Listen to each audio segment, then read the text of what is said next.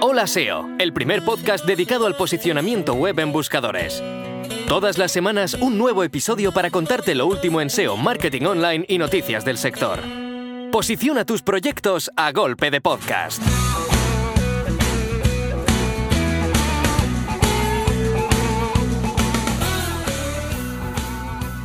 Bienvenida y bienvenido a Hola SEO, tu podcast de SEO, sabéis, en el sector del marketing online. Hoy vengo con otra entrevista, eh, la verdad que estoy absolutamente eh, extasiado con el nivelazo y con los invitados que, tengo. Hoy tenemos un invitado del talla internacional. Puedo decir que he estado hablando durante una horita con Claudio Cabrera, que para los que no lo conozcan, es la persona, una de las personas que ha estado al frente de, digamos, el departamento SEO del de New York Times y que ahora se pone al mando de un equipo eh, también en la captación de audiencias, en este caso más eh, todavía horizontal dentro de, de Athletic, que es un, es un proyecto, es un portal de noticias deportivas, bueno, tremendísimo ¿eh? en, Estados Unidos.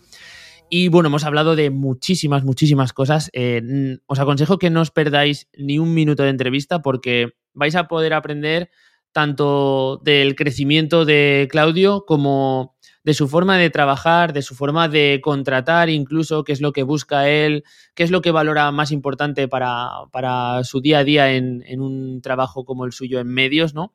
Y todo eso vais a poder encontrarlo en los próximos minutos.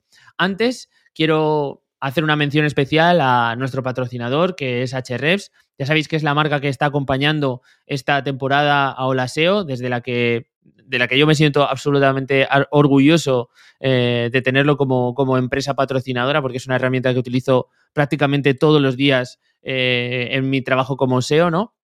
¿Y qué es HRS? Para los que no lo conozcáis, pues es una herramienta todo en uno que sí que es cierto que está muy especializada en lo que sería el análisis de backlinks y, poder auditar cuáles son los enlaces que reciben tanto nuestros competidores como nuestros propios proyectos pero también tenemos eh, unas capacidades eh, mucho, que van mucho más allá en cuanto a el análisis, por ejemplo, de palabras clave, eh, la monitorización incluso de, de proyectos que tengamos abiertos y que queramos pues hacer seguimiento en cuanto a datos técnicos, ¿no? Podemos desde esta herramienta lanzar un crawl eh, de forma periódica en un proyecto y que nos vaya avisando de posibles problemas, posibles cambios eh, que puedan afectarnos de forma negativa en el ranking y además también podemos añadir palabras a palabras clave, el seguimiento, ¿no? el tracking de, de palabras clave, o sea que es una herramienta completísima. Si no lo habéis probado, yo os recomiendo que os acerquéis un poco a la herramienta mediante bueno, una serie de tools que tiene habilitadas de forma gratuita y así podéis ver el potencial que tiene, ¿vale? Podéis acercaros un poco a, la versión de pago y, y, ya os digo que os costará muy poco el probarlo y pasar a esa versión premium porque es una herramienta que es prácticamente indispensable. Nada más, ahora sí, venga, vamos con Claudio que hay un montón de información interesante.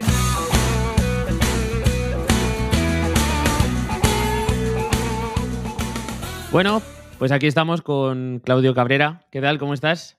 Todo bien, todo bien. ¿Y tú, Guillermo? ¿Cómo estás? Pues muy bien. Aquí con ganas de, de, hablar contigo. Teníamos pendiente desde hace, te diría que años, eh, esta conversación, porque sí, creo que, que el, el, primer contacto que tuve contigo fue a través de LinkedIn, eh, justo en, en, una época de elecciones allí en Estados Unidos, y, y uh -huh. era una auténtica locura lo que lo que teníais entre manos. Y fuimos a, creo que después vino pandemia y tal, ya se fue todo un poco al traste, así que bueno, hemos conseguido recuperar esta conversación, ¿no? Sí, sí, claro, claro. Yo sé que estábamos hablando por mucho tiempo ahora y por fin. Ya estamos aquí. Estamos aquí, sí. Bueno, agradecerte que, que, te hayas pasado por aquí. Ahora mm, normalmente arranco con una pregunta para romper el hielo, como se suele sí. decir. Um, ¿Qué tal tu viaje por España? Porque has estado por aquí hace unos poquitos días. Cuéntanos un poco qué te ha parecido esto. No sé si habías estado antes. Bueno, yo he viajado a Barcelona antes, eh, en 2014, pero eh, esto fue la primera vez que yo fui para Madrid. Um, entonces yo tuve una semana eh, de vacaciones que tuve que, eh, bueno, coger esa semana antes de comenzar en The Athletic. Entonces el Times me dio esa semana libre. Y yo dije, bueno, eh, como yo conozco tanta gente en las redes que están en España, y también yo y eh, la novia mía nunca ha ido a Madrid, yo dije, bueno, puedo ir y conocer una cuanta gente como MJ, eh, MJ Cachón, que, que es una buena amiga mía, y también Lily Ray, que hace mucho sobre Google EAT. Eh, estaban en España al mismo tiempo y yo dije, bueno, déjame ir para allá por, unos cuantos días y, y, lo pasé muy bien. Eh, era parte de una reunión con Aleida, con Lily, con MJ y sí, me fue súper bien, me trataron muy bien, David Esteve, eh, muchísima gente, muchísima gente, sí. Ya me imagino, vimos algunas eh, fotos de, bueno, de una pequeña charla, ¿no? De, con la gente de Laika, también un, una pequeña eh, fiesta posterior, así que me imagino que, lo pasaríais muy bien, ¿no? Sí, sí, muy bien. Bueno, me alegro. Eh, pues venga, vamos a entrar entonces de lleno a todo lo que es repasar un poco tu perfil y tu trayectoria. Mm, para los que no te puedan conocer, un poco ubicarles en, en ámbitos del SEO trabajas y, actualmente un poco entraremos quizá por épocas, em, principalmente en SEO en medios, ¿no? Sí, bueno, yo trabajo en SEO en medios, tengo 11 años en SEO en medios ahora mismo.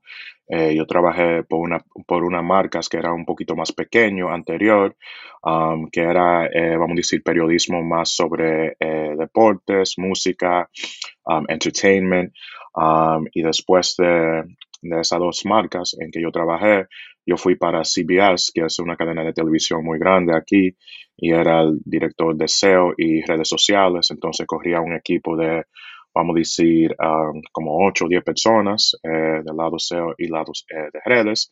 Y después que yo pasé como dos o tres años ahí, eh, me llamaron el Times porque en ese tiempo, en 2016, ellos querían tener, bueno, ellos querían crecer en California y lo que yo estaba haciendo más que nada, vamos a decir, en CBS era SEO local, porque CBS, como te dije, era una cadena de televisión, entonces tenían eh, cadenas en cada mercado, entonces en cada estado.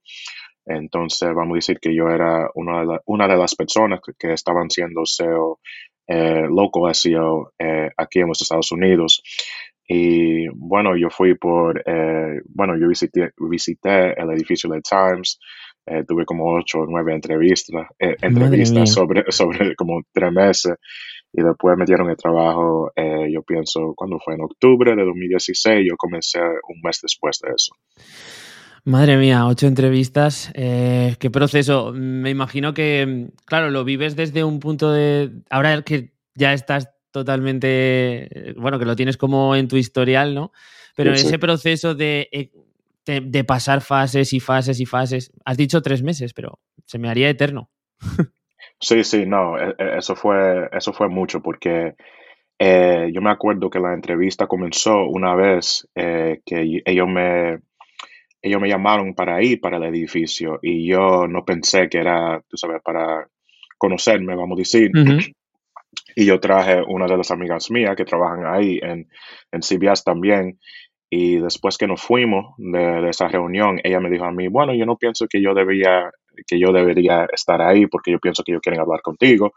Y yo dije, no, yo no pienso eso. Y después, como a las dos semanas, me mandaron un LinkedIn y me dijeron que me querían entrevistar para una posición. Y bueno, yo comencé las entrevistas en, en agosto, pero como era un año de elecciones, eh, cada, persona no tenía mucho tiempo, entonces pasaron como tres meses. La última entrevista mía fue a las 7 de la mañana. Entonces yo tuve que llegar ahí porque la que era gerente, gerente mía en ese tiempo eh, iba de vacaciones y eso era la última, el último horario que tenía ella para hablar conmigo. Tenía un hueco a primera hora y bueno, no, te fue tan mal eh, ese madrugón, la verdad. No, no. bueno, a partir de ahí ya una carrera más de cinco años dentro de, de New York Times. Eh, Jolín, es un nombre como reconocible de forma internacional en cuanto a, medios. Es una referencia que ha supuesto para ti como persona currar en, o trabajar en un, medio como este. Bueno, eh, para mí trabajar en el Times, um, Bueno, ha sido, ha sido algo, tú, tú sabes, totalmente diferente de, de las otras marcas en que yo he trabajado, porque vamos a decir que es un nivel de, periodismo que es totalmente diferente. Eh, cuando yo trabajaba, vamos a decir, en, en marcas anterior, que el Times, ah, no había, vamos a decir, ese mismo focus en la calidad del periodismo. Eh, yo me acuerdo cuando yo comencé en el Times, habían muchas recomendaciones que yo estaba haciendo que yo me miraban como medio raro, porque me decían a mí, bueno, no vamos a hacer eso aquí.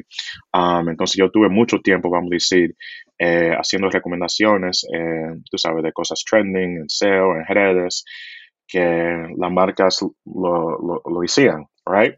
Entonces, cuando yo llegué al Times fue una diferencia grande y yo tuve que aprender no solamente, um, tú sabes, cómo, cómo cada editor o editora piensa sobre periodismo o sobre su sección, pero también eh, lo que van a escribir y, no, y lo que no van a escribir. Eh, tú sabes, una marca como el Times. Claro. Um, y, tuvo, y tú sabes, me, me, me, tomó, vamos a decir, como cuatro o cinco meses para entender mucho más mejor, uh, pero después de eso, tú sabes, eh, me salió muy bien.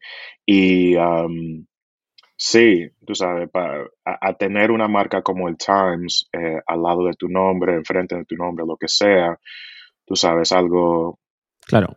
Sí, sí. Tú sabes, muy, muy poderoso. Muy, sí. A nivel de marca, incluso marca personal, entiendo que, que, bueno, es, un, es una etiqueta que está en tu currículum para siempre y que, y que te acompaña.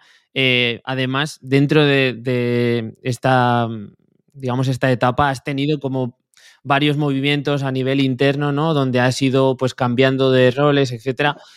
Jolín, esto eh, puedes entrar en un medio como este, estabilizarte, quedarte en una posición en la que estés cómodo. Tú has tenido también esa voluntad un poco de, de seguir eh, creciendo, seguir escalando dentro de, de, un portal como este, ¿no? Sí, bueno, eh, cuando yo comencé en el Times, yo era, el, el título mío fue analista de SEO.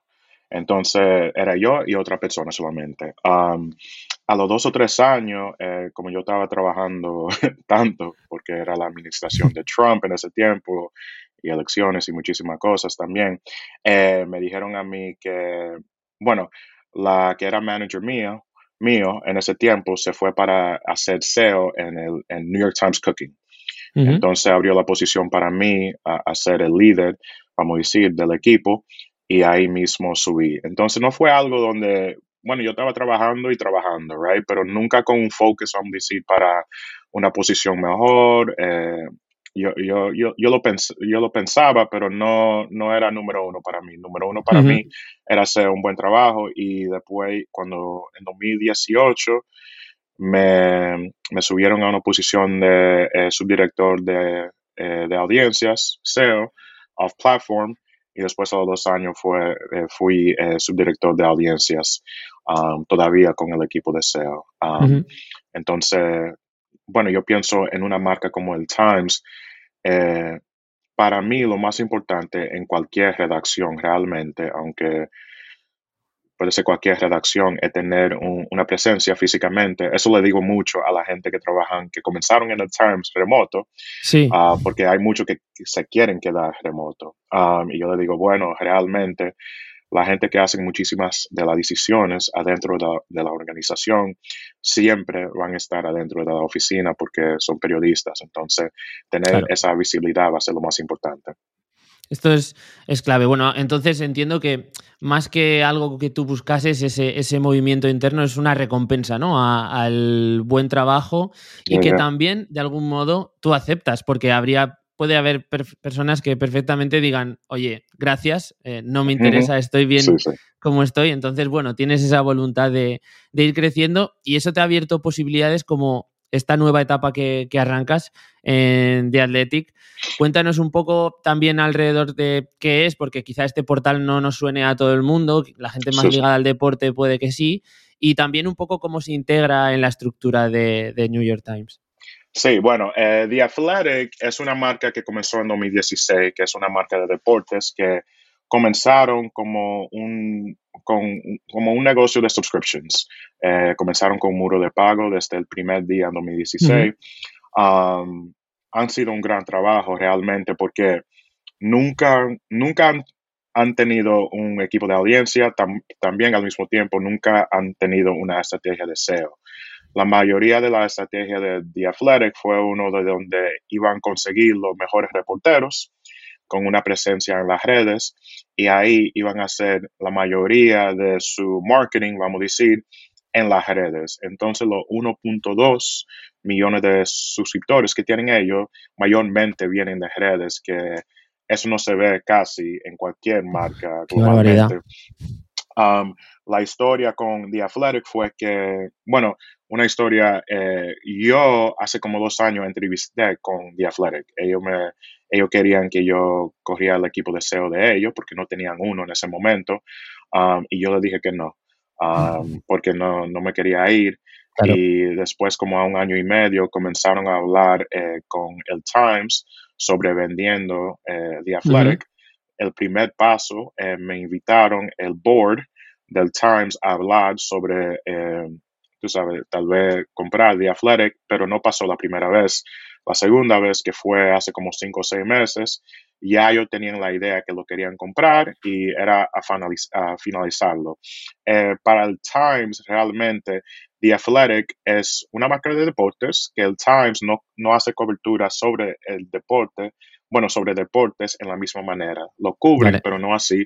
Y también al mismo tiempo, los suscriptores que tienen eh, The Athletic, eh, la mayoría de ellos están en, estados que el Times no tiene tantos suscriptores. Entonces es un, una estrategia también para conseguir eh, suscriptores en otras áreas y también hacer como un bundle. Entonces, un bundle es poner el producto de The Athletic al lado de Wirecutter, al lado de Cooking, al lado de NewYorkTimes.com y ver si lo pueden vender como un, como, vamos a decir, un paquete total. Claro, eh, claro. Totalmente, sí. Entiendo que la gente que esté suscrita a una cosa, pues tendrá alternativas para suscribirse a el resto. Esa es un poco la estrategia. Está muy guay y, bueno, eh, ya cuando has dicho la cifra de suscriptores independiente, o sea, de forma independiente, ¿no? que tiene el portal me parece una absoluta locura. Ahora entraremos un poquito más a hablar de, de Athletic, pero quiero volver un poco a, tu, a tus inicios. Em, de formación periodista, hay muchas personas que, han pasado del lado del periodismo puro hacia el lado de captación de audiencias porque han visto ahí algo que también les gusta ¿no? y es, habitual. Em, sí que es cierto que da la sensación que para ocupar un puesto como el que tenías tú en, en, el The New York Times hay que cumplir unos, una especie de, estereotipos o, o, quizá estar formado en grandes universidades.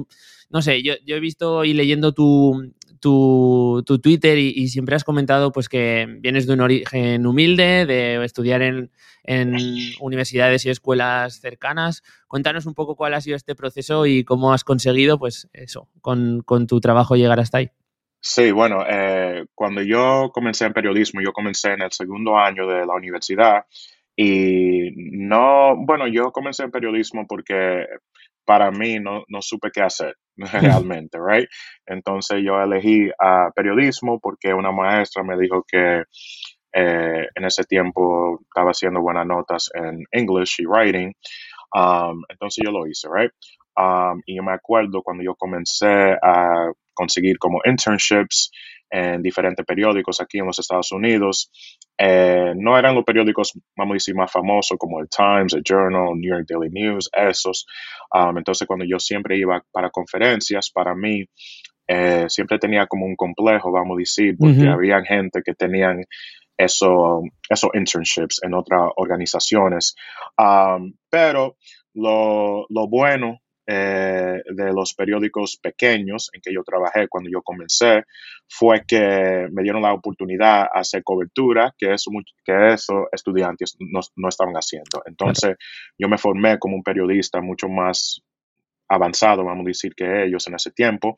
Eh, también eh, diría que tú sabes, realmente cuando tuve periodismo aquí en los Estados Unidos, no sé cómo es en España, pero en, una, en un periódico como el Times hay mucha gente que fueron para ciertas universidades, Columbia, Northwestern, USC, que son, vamos a decir, los mejores cuando estamos hablando de periodismo aquí en los Estados Unidos. Entonces, realmente, cuando van a conseguir otras personas para trabajar ahí, siempre ven a esas escuelas. Um, yo fui para una escuela local aquí en Nueva York que se llama Brooklyn College. Eh, no vamos a decir que tengo la misma experiencia de vida o todo eso como tienen eh, muchas de, las colegas mías, um, pero eh, tú sabes, para mí realmente fue algo donde yo, cuando yo me formé en SEO en 2011, fue algo que yo como me, dediqué a aprender eh, no solamente, vamos a decir, del, periodismo, del lado editorial, pero cómo se, indexa, cómo se indexa contenido y todo eso, cómo trabaja Google. Um, y realmente yo pienso, afuera de crecer las marcas en que yo trabajé, eh, lo, que me ayudó mucho fue eh, el estilo de, comunicación que yo tuve con los periodistas, porque para mí, como yo era periodista antes, yo entendía cómo eh, no quería que me hablen y cómo querían que me hablen. Entonces eso fue lo más importante para mí, vamos a decir, en, el crecimiento de marca a marca. Esto es bastante recurrente cuando hablo con, otros SEOs de medios, ¿no? Que sí que tienen que, de algún modo, acercarse de una forma un tanto especial, respetando mucho y muy bien a los, a los periodistas, ¿no? Porque pueden sentirse, entre comillas, atacados. Entiendo que ahora todo el mundo ya en las redacciones tiene el SEO en mente y quizá esto ya no es tan así, pero en el inicio sí que podría sentirse como quién es esta persona que me está diciendo cómo tengo que escribir o dejar de, escribir, ¿no? Bueno, eso es, es, un punto a tu favor el hecho de tener esa, ese background eh, ya en, tu mochila. Así que entiendo que entiendo perfectamente eso. Y mm, no sé, me, en realidad creo que también la parte de especializarse un poco en, en SEO eh, te habrá podido, eh, habrá podido, digamos, luchar contra el hecho de no tener formaciones específicas o formaciones en escuelas concretas, ¿no? tener una herramienta más que a lo mejor otros no tenían con experiencia demostrable, ¿no? Sí, sí, exacto. Entonces, eh, tú sabes, el periodismo, bueno, el SEO, vamos a decir, eh, mayormente, eh, bueno, lo que yo aprendí cuando yo llegué al, Times es que para mí el equipo de SEO no usa la palabra SEO más que la redacción lo usa. Entonces, para nosotros, lo, que, lo que hicimos nosotros es que hablamos de SEO más como un servicio para el lector. Eh, hablamos de SEO más como algo para, ah, para eh, amplificar eh, de otra manera la cobertura que tenemos ahora mismo. Um, entonces, realmente en el Times nunca hablamos de SEO, hablamos de líneas de cobertura. Entienden de dónde vienen estos trends y la estrategia y todo eso, uh, pero para nosotros es como SEO es una, no voy a decir que es una mala palabra, porque no es una mala palabra, pero algunas veces cuando los, eh, la redacción oye SEO como una razón para hacer un contenido, eh, algunas veces no lo quieren hacer. Entonces, realmente tener, bueno, presentar eh, las herramientas que tenemos nosotros, deseo, que enseñan eh, que debemos hacer esto y, la razón, pero realmente cuando estamos haciendo recomendaciones, siempre comenzamos con, pensamos que esto sería bueno para los lectores y esto es porque, y estos son los datos adicionales eh, que pueden ayudar, vamos a decir, um, para, para esa persona hacer ese contenido. Me gusta que cambiáis un poco el enfoque y es más fácil de, digerir por, parte de la gente que se encuentra redactando y creando el, contenido. Oye, vamos a hablar una cosilla también. Quería, he visto que has hecho una formación, o sea, que has seguido formándote incluso en, temas más de management, más de la parte de gestión ejecutiva, etcétera. Em, esto entiendo también que responde a, a, esta nueva fórmula de, trabajo en la que te has metido con más responsabilidad de gestionar equipos y, tal. ¿Te gusta este, este nuevo rol que, entre, que te habrá tocado eh, tomar? Sí, sí, no, me gusta mucho. Eh, eh, es interesante porque por mucho tiempo, como te dije, solamente eran dos personas en el equipo de SEO. Cuando se fue el manager mío, después yo era el manager um, de como tres personas uh, eh, en un tiempo de cinco y después a ocho. Entonces, el trabajo de manager o de gerente, vamos a decir, es más como terapista, vamos a decir, que, que, algo más. Entonces, el equipo mío, yo tengo 38 años, entonces el equipo mío era un poquito más joven que yo. Um, y tú sabes, cada día realmente cuando eh, estábamos hablando mucho de SEO, pero algunas veces eran cosas personal para, para, yo manejar cómo eh, estaban pensando sobre ciertas cosas, etc. Um, entonces yo he creado un equipo antes, pero ahora tengo que crear un equipo de audiencias entero. Entonces un equipo de redes, de newsletters, de datos, de, SEO. Entonces algo mucho más diferente, algo que realmente yo voy a tener que eh, depender en muchas personas que saben más que yo en ciertas áreas como datos, como redes, etc. Um, pero para mí lo más importante como un gerente era tener como eh, una cosa que yo aprendí cuando yo fui para eh, Columbia University en este programa que me mandó el Times hace como siete o ocho meses, es tener como una cultura eh, de feedback. Entonces, feedback es no solamente que el equipo, eh, que tú le puedes dar, tú sabes, consejos o, lo que sea a tu equipo, pero también al mismo tiempo abrirte para ellos darte consejos a ti también. Um, y cuando yo comencé a hacer eso, yo pienso que um, bueno, las relaciones que yo tenía con el equipo mío eran buenas, pero eran más como abiertos, eran más como transparentes y ahí mismo pude cambiar mucho, vamos a decir, en los últimos ocho meses que tuve en, en ese trabajo. Qué bueno.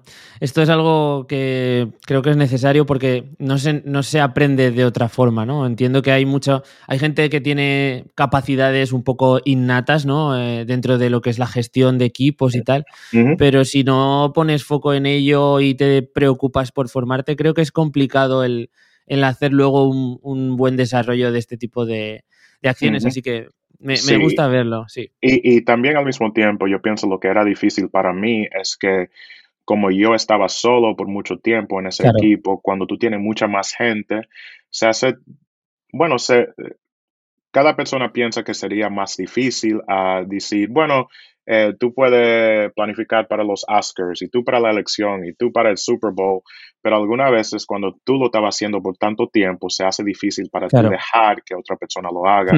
Entonces, para mí, eso, tuvo, eso tomó tiempo también porque eh, tuve que, tuve que entender que no era yo solamente en el equipo ya y tenía que crecer eh, las carreras de la gente con quien yo estaba trabajando. Entonces, eh, no, sé, no, no, tenía que ser la persona que era el líder de un evento, pero alguien que podía ayudar y dejar que esa persona pueda formarse en ese tipo de ser al mismo tiempo delegar, qué difícil es eh, eh, dejar que otros pues tomen el testigo cuando tú llevas algo entre manos y sabes que lo haces bien y sabes que siempre se te ha dado bien. Pero bueno, hay que aprender, hay que ir aprendiendo. Eh, vamos a volver al Times porque, bueno, es un bloque muy importante de, de las preguntas que tenía para hacerte.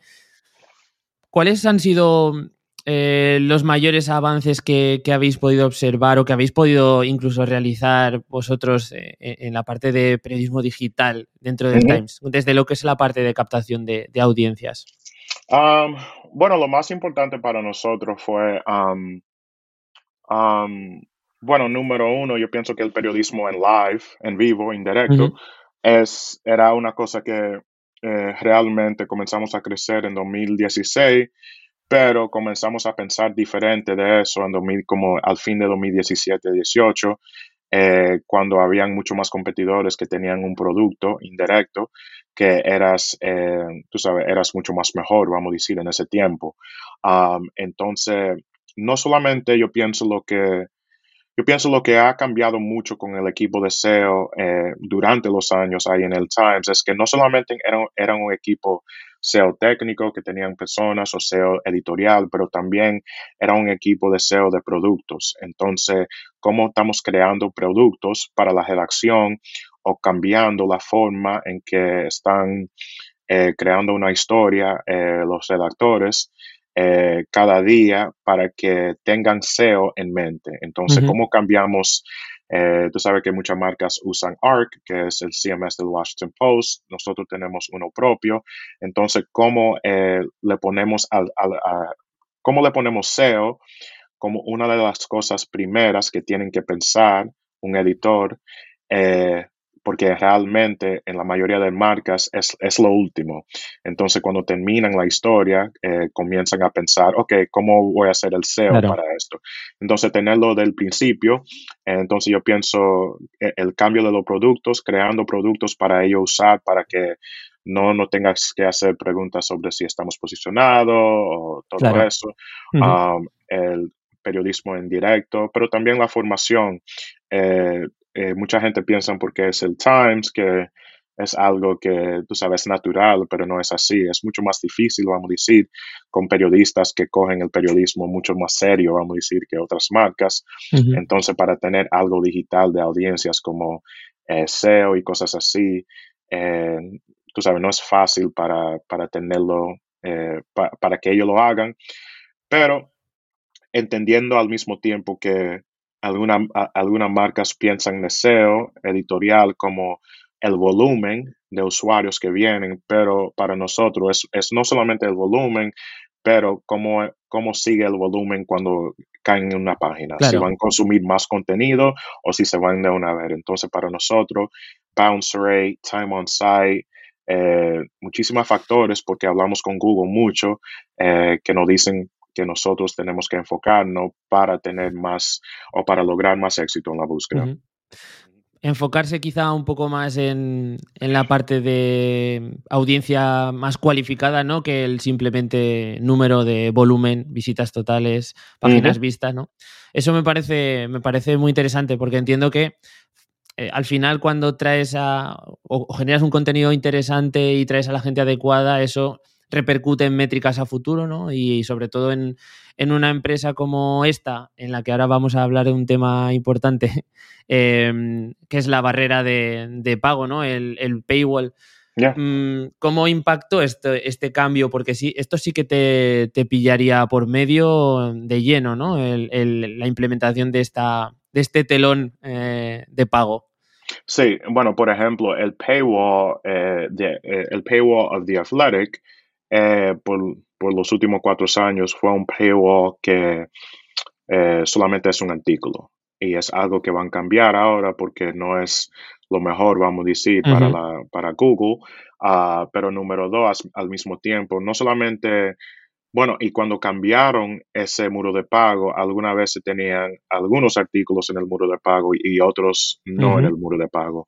Entonces era algo que tú sabes, confunde, vamos a decir, a Google sobre cuál es tu, tú sabes, método sobre un muro de pago. En el Times, realmente había mucha gente que, hizo, que hicieron trabajos sobre, eh, tú sabes, vamos a decir, planificar y lanzar el muro de pago que tenían ellos antes que yo llegué, pero eh, durante el tiempo que yo tuve en el Times, siempre habían cambios eh, de algoritmo, bueno, de, de muro de pago, pero la diferencia fue que yo no tuve tanto, eh, no, voy a decir que tuve tanta oposición sobre tener un muro de pago más libre. Eh, durante el tiempo que yo estuve en Times, el muro de pago siempre era como tres o cinco artículos.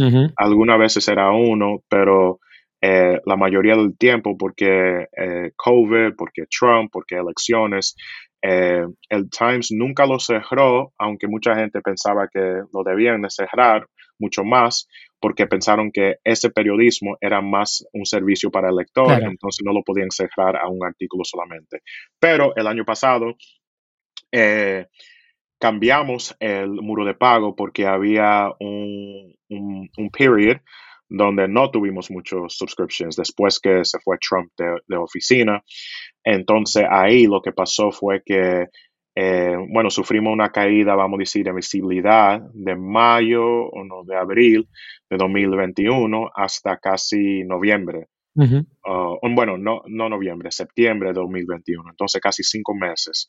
Uh, cuando cambiamos el muro de pago a tres artículos otra vez, eh, un poquito más libre, en septiembre, subimos eh, después a los dos meses, vamos a decir. Entonces, eh, dije esto en, una charla anterior, pero eh, con los muros de pagos no se puede cambiar día a día y, esperar un cambio de Google de una vez. Es algo que tal vez va a tomar un tiempo para Google realizar que el muro de pago ha cambiado mucho. Eh, hay marcas como el Wall Street Journal que por muchos años, de 2016 hasta 2019, tenían un muro de pago de solamente un artículo y ahora lo tienen mucho más eh, libre, vamos a decir, ah, porque entendieron que para ellos fue algo de negocio pero entendieron al mismo tiempo que no estaban creciendo con audiencias nuevas, entonces lo tenían que soltar un poquito. Aquí veo tantas variables ¿no? dentro de, este tipo de estrategias de monetización. Por un lado, la parte más social, que es lo que comentabas al principio de el periodismo es información que es por derecho eh, que la gente tiene que tener a lo mejor, tiene que haber unos mínimos que, puedan consumir, ¿no? Y por otro lado, toda la parte de estrategia más de cuántos abiertos, cuántos cerrados, eh, pues que e, es, complicadísimo, ¿no? Y si encima de todo esto le sumamos, eh, pues que Google no te da la respuesta inmediata a tu estrategia, estás yendo un pelín a ciegas y, es totalmente comprensible que, sea un reto. ¿Qué, otras? Porque claro, cuando sabes que esto va a ser así, entre comillas sabes, em, ¿te planteas otras estrategias complementarias o alternativas para intentar que, no sé, que de algún modo ah, eh, eh, reponerte de esta bajada de visibilidad o simplemente dices, bueno, esto es así, eh, lo asumimos y, ya está? Bueno, realmente con las noticias, tú sabes, algunas veces, bueno, el cambio que hemos hecho el año pasado, vamos a decir, es que en los últimos dos años, es que el Times por mucho tiempo, cuando estamos hablando de SEO, era una marca como demasiado día a día. Entonces, lo que estaba pasando hoy en las noticias afectaba a los números realmente.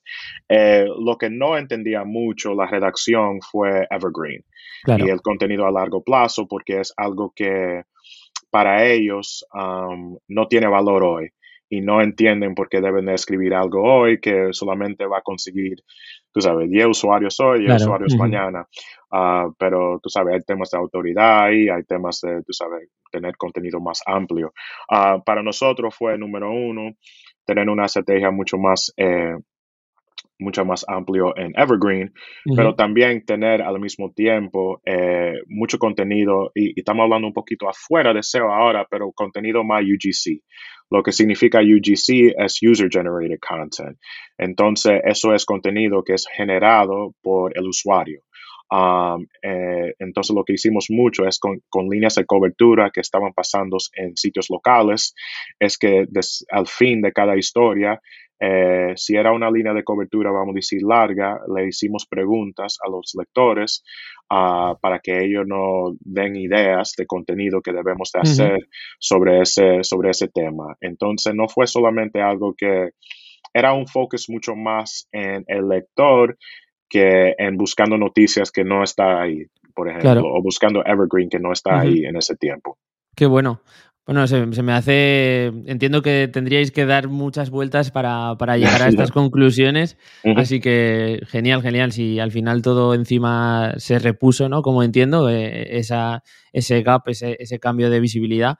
Pues me alegro. Vamos a pasar a una de las preguntas que esta no es directamente mía. Cuando, cuando comenté que iba a preguntar, que iba a poder entrevistarte, me preguntaron, me dijeron, Em, pregunta por Wordle, por el, por el, el, jueguito eh, y la integración del juego en, el portal, ¿no? Al final, claro, esto es como un chute de, tráfico que metes, un, dopaje extra para, el portal y también las implicaciones que puede tener esto a nivel de, autoridad, ¿no? También, porque al final no deja de ser un, juego súper referenciado, eh, con cientos o miles de, backlinks y, referencias de marca, ¿no?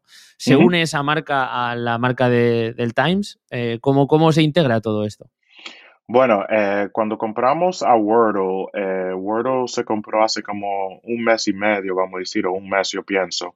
Y realmente, yo no sé cómo estás integrado todavía. Yo pienso que todavía están tratando de, tú sabes, entender cómo, hmm. cómo, van a capturar las audiencias que tiene Wordle. Por ejemplo, eh, Sharpie, que es un programa que usan muchos medios, eh, yo me acuerdo el primer día que tuvimos Sharpie con, um, tuvimos um, Wordle con Sharpie, eh, los concurrents de nosotros eran como 23 million. Eh, algún, algún día son 30 millones, algunos días son 40 millones. Eh, son- es un número y es un número amazing, right? Um, anterior era como 100 millones, sí, 100 millones, 7 million, 5 million sin Wordle, right? Ujú. Um, bueno, hay gente en la redacción y yo no estoy, yo, yo no sé dónde yo caigo para decir, para decirte la verdad en esta conversación, pero hay mucha gente en la redacción que están en el equipo de audiencia. Hay gente en el equipo de SEO también en el Times que piensan que comprando Wordle y como tú dijiste, todo lo, la, eh, la autoridad que tiene Wordle, los backlinks, como hablan de Wordle cada día, que ha tenido un efecto positivo en la visibilidad del Times. Y hemos visto que la visibilidad del Times ha subido en la búsqueda, pero también al mismo tiempo han habido eventos en los últimos dos meses de noticias largas que puede ser eso al mismo tiempo. Entonces, hay mucha gente que piensan que, um, que nos ha ayudado, pero yo no estoy seguro porque Hmm. se- sería diferente si no había Ucrania, si no, habría, si no Correcto, había claro. Biden y todo eso, gasolina, los precios, Mm. etcétera. Pero eh, con las audiencias totalmente, yo pienso que Wordle lo que hace por el Times es que es una audiencia número uno que pasa mucho tiempo en las redes, número dos, es una audiencia, yo diría, más educada, yo Ujú. diría también al mismo tiempo un poquito más joven que el lector natural que tiene el Times. Eh, entonces, no ha- yo, yo pienso que ellos lo tienen más como un programa para capturar, eh, tú sabes, registrantes, registrations, ah, pero a largo plazo no sé exactamente cuál es la estrategia de ellos Ujú. con eso. Ujú. Bueno, puede, puede. Quizá las conclusiones es pronto, ¿no? Para, para sacarlas después de un mes y pico. Y también, en cierto modo, puede ser interesante para captar gente de todo el mundo, ¿no? Porque al final eh, la audiencia de este juego es mucho más global y dar a conocer más todavía la marca, asociándola un poco a- al y- juego. Y hay mucha gente en España que lo juegan también, right? sí, sí. Sí. Hay mucho adicto a, mucho adicto. a esto. Pero bueno, es un, es un juego bastante, eh, vamos a decir, sano, ¿no? Porque al final Sí, sí. cul- es un poco cultura, así que está bien. Vamos a pasar a The Athletic porque es donde estás ahora, o por lo menos donde estás aterrizando. Eh, sé que eres un amante del deporte, te, te gusta el baloncesto. Yo también que sigo bastante la NBA, sigo también bastante el deporte americano. Eh. ¿cómo es, ¿Qué es para ti el llegar a un, a un medio en el que vas a sentirte doblemente a gusto, si es que eso se puede decir? Sí, sí. Bueno, para mí, eh, yo estaba hablando con el equipo SEO que, que estás en el Times y le dije que habían una, una cuantas veces en las últimas dos semanas que cuando yo vi noticias de Ucrania o algo así, pensé que tenía que hacer algo eh, porque pensaba que todavía estaba en el Times. Um, entonces, para mí es diferente, tú sabes, porque hay mucha gente que piensan porque no es noticias, tú sabes, y, y no es noticias, no es noticias en, en la manera que es Ucrania y, y, y otros temas, que no va a ser tan intenso, vamos a decir. Pero la diferencia con deportes realmente aquí en los Estados Unidos es que la mayoría de deportes están en la noche. Entonces, la pelota, eh, baloncesto, fútbol, right? Um, entonces, aunque no voy a tener el mismo stress que tuve con el Times, eh, tú sabes, seguro que voy a trabajar horas que tal vez no estoy acostumbrado, right? Entonces, Ujú. eso es la diferencia. Y yo pienso que va a ser así por, eh, por lo primero, vamos a decir, dos o tres meses eh, durante el tiempo que estoy creando un equipo aquí. Um, pero para mí estoy alegre porque e- es, no voy a decir que es más fácil, no voy a decir eso porque la competencia en, en SEO para deportes es, es diferente. Tú sabes, por ejemplo, en España tú tienes marca y mundo deportivo, que son dos marcas que compiten mucho en SEO en la, en- para deportes. Y aquí en los Estados Unidos tenemos muchos, ESPN, tenemos CBS, tenemos Sports Illustrated. Entonces hay muchas marcas que tienen mucha autoridad aquí, que tienen muchos más años que tiene The Athletic, Claro. que solamente tiene seis. Entonces va a ser, tú sabes, un gran trabajo para hacer um, para crear esa autoridad, para tener un equipo, para cambiar cómo la redacción piensa, porque para mí yo pienso que la redacción de, de, The Athletic, aunque están súper abiertos a, a, cambiar y entender audiencias, están probablemente donde yo estaba cuando yo comencé con el Times. Entonces no es, eh, están todavía ahí y no están tan avanzados en tema de audiencias. Vas a tener que volver a mirar ese cuaderno donde apuntaste lo que hiciste en aquel momento para volver a repetirlo porque te salió bien. Eh, ¿En qué que si hiciésemos un ranking eh, de medios deportivos, ¿dónde encajaría en el estatus actual de Athletic. No sé si hay un ranking de este estilo, pero ¿cómo lo podríamos ubicar? Bueno, yo, yo diría por depende, right? So yo diría cuando estamos hablando de periodismo, periodismo, olvídate de audiencia, SEO, todo eso. Yo diría ahora mismo que seguro realmente pueden ser número uno o número dos aquí en los Estados Unidos, right? Después de ESPN, vamos a decir. Uh, porque ESPN, eh, como CNN, una cadena de televisión muy poderosa cuando estamos hablando de autoridad en la búsqueda, sería un poquito más difícil. Yo diría que están en el top 10, pero más abajo. Tú sabes, tal vez 7, 8, 9 por ahí. Entonces, hay muchas cosas técnicamente del lado de SEO que tienen que hacer. Eh, tienen cosas que han, han mejorado cuando estamos hablando de Core Web Vitals, pero realmente el proceso editorialmente, cuando estamos hablando SEO, es donde necesitan mucho trabajo, vamos a decir. Um, comienza todo con el SEO técnico, pero la estrategia sobre qué van a publicar, cuándo lo van a publicar, de qué manera, todo eso va a ser importante. Qué guay. En realidad lo veo como un reto tremendo, porque sobre todo, eh, si lo que dices es que la base a nivel de contenido, producto, la gente que genera la información está en ese nivel top, top, top.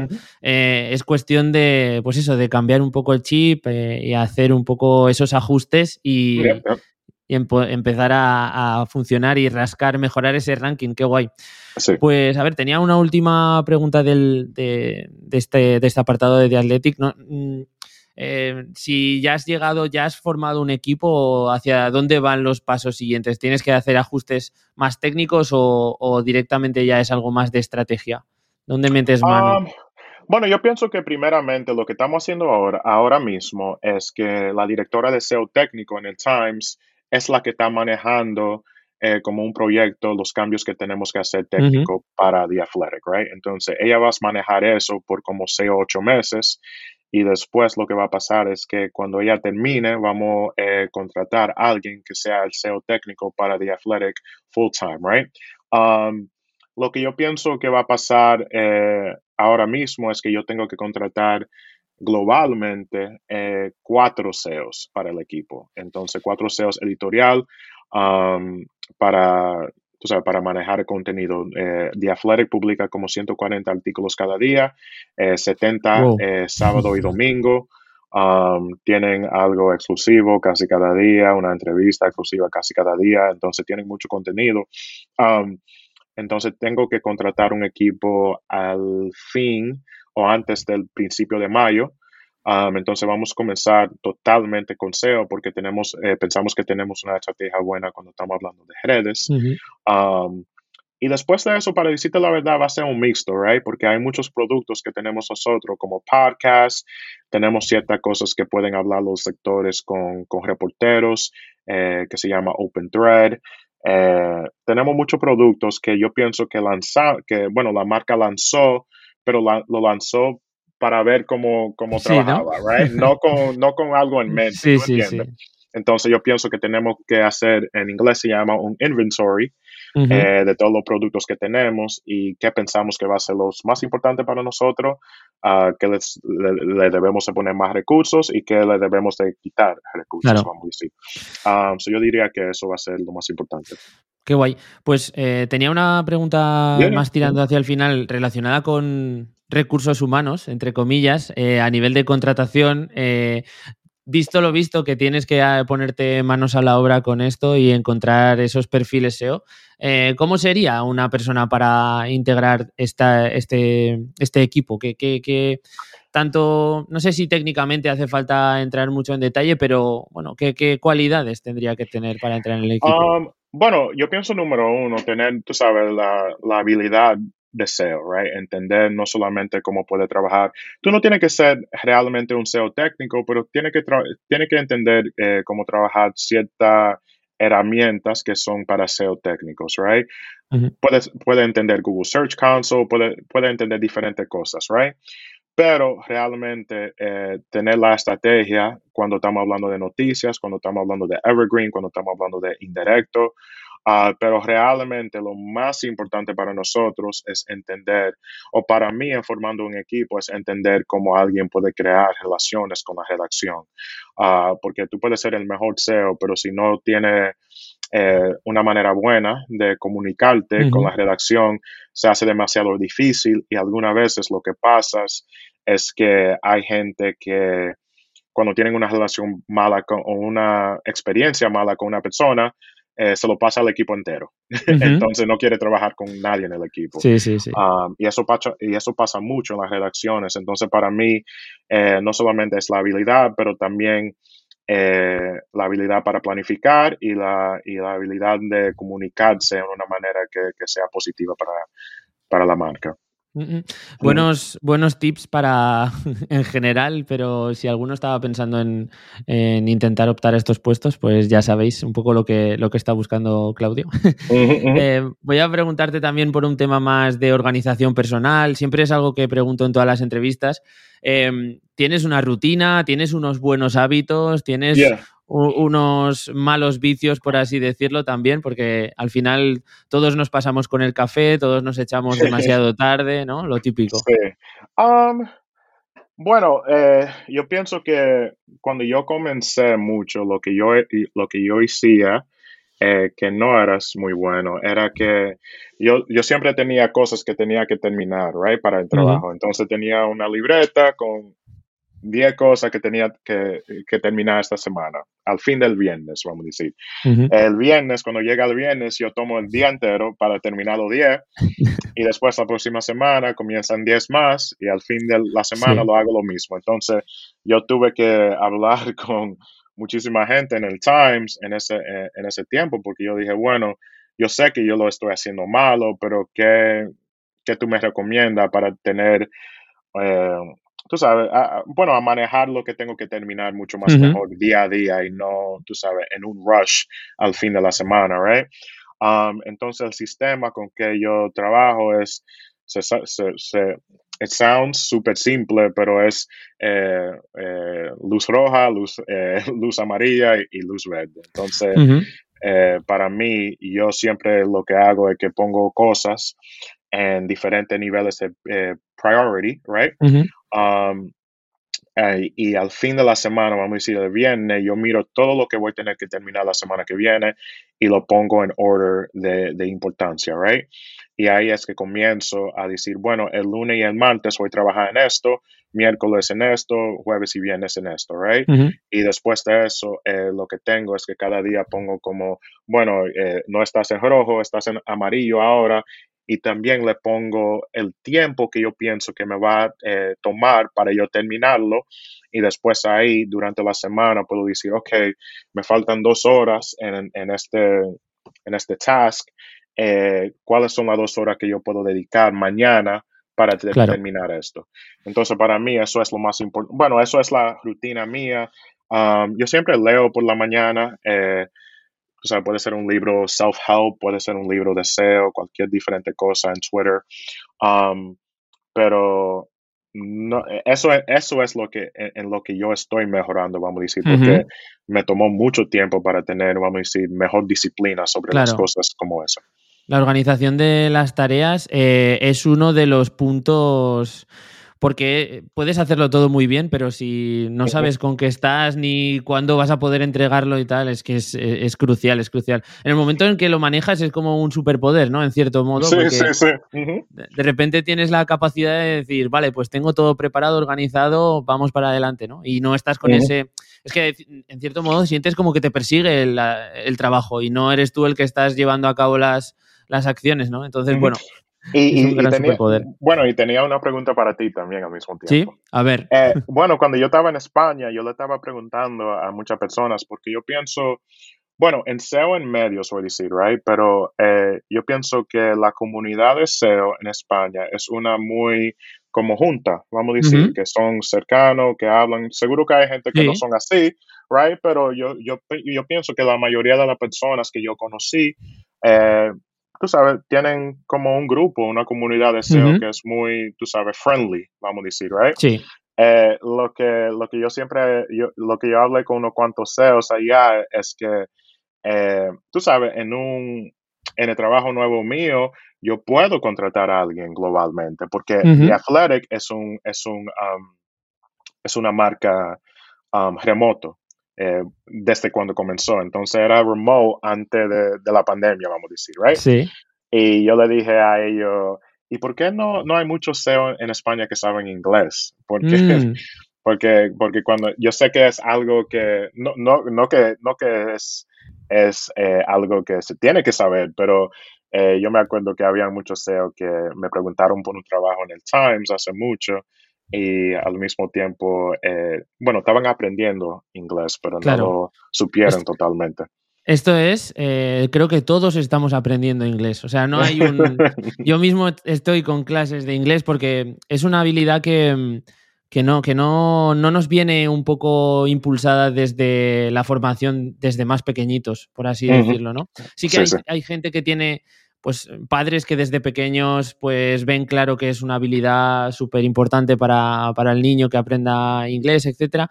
Pero es que el sistema educativo, quizá el, el que tenemos aquí en España, tampoco ha sido muy, muy eh, propulsor del bilingüismo y sobre todo del inglés, ¿no? Entonces nos encontramos esto, que eh, salen muchas oportunidades, quizá en España haya una buena cantera de, profesionales SEO en todas las áreas, yo creo, pero estamos limitados por el idioma y es, y es un poco frustrante, la verdad.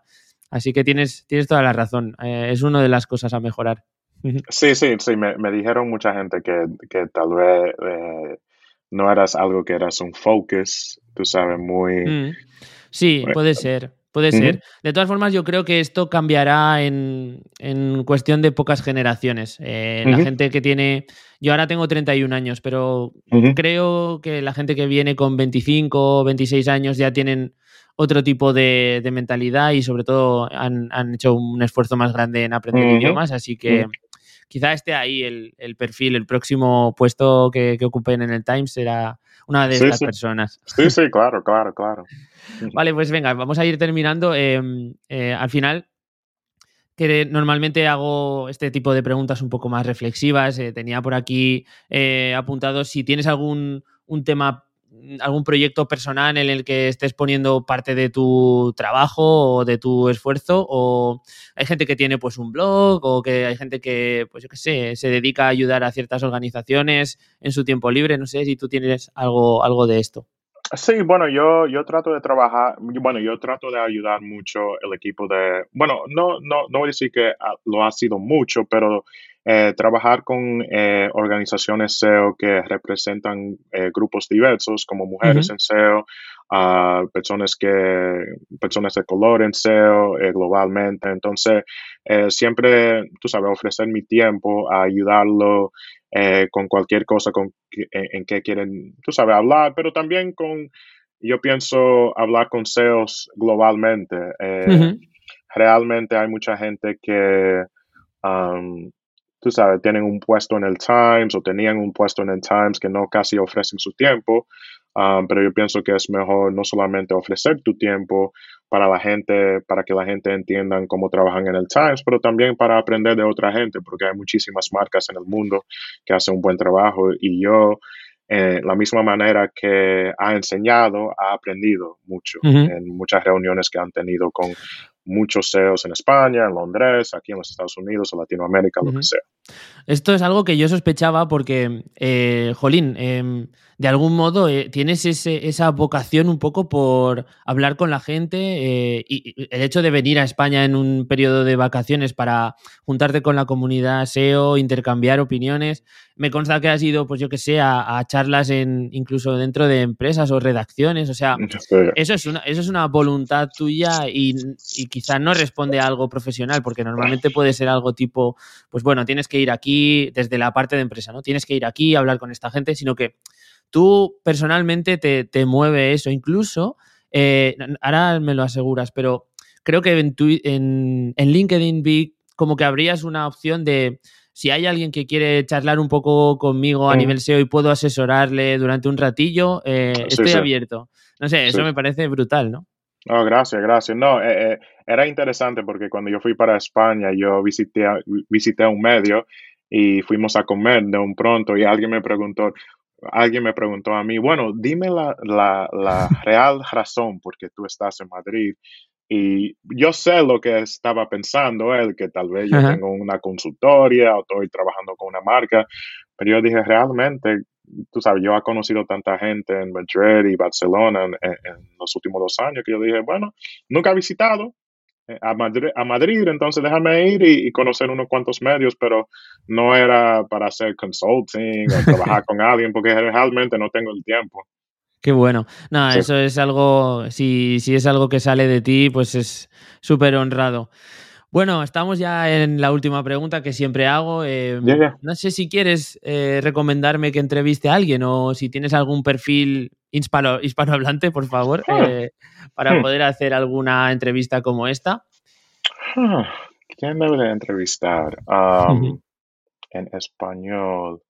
Um, bueno, yo tengo una cuanta gente en el Times que yo pienso que tú, que tal ¿Mm? vez, bueno, yo sé que tú tienes un podcast de SEO, pero también hay gente que trabajan en diferentes partes del Times que son, que, son de, España, um, alguna gente que son de Latinoamérica. Eh, eh, y yo pienso que sería bueno tal vez hablar con ellos eh, sobre cómo trabajan en medios, en un medio como ese. Um, y bueno, tengo que pensar deseos, pero yo pienso que la, mayoría de deseos en España son muy buenos en medios, entonces lo, conozco la mayoría, sí. Vale, pues lanzaremos una. Si no, mira, hacemos una cosa. Si se te ocurre, eh, lo mencionaremos en el tweet que saco siempre junto con la entrevista, ¿vale? Sí, sí, sí, lo, hacemos. Para decir, este es el, invitado secreto de, de, Claudio, ¿vale? Ok, cool, cool, cool. Perfecto, perfecto. Pues muy bien, oye, no te voy a robar más tiempo. Te agradezco de verdad la entrevista, ha estado muy bien. Creo que la gente va a tener un poco esa perspectiva tuya eh, global, tanto histórica como de todo el trabajo y trayectoria, así que ha estado súper bien. Muchas gracias. No, gracias a ti por la oportunidad y, hablamos pronto. Claro que sí. Pues nada, un saludo muy grande a todos los que nos estáis escuchando y nos escuchamos en una semanita. Chao. Chao.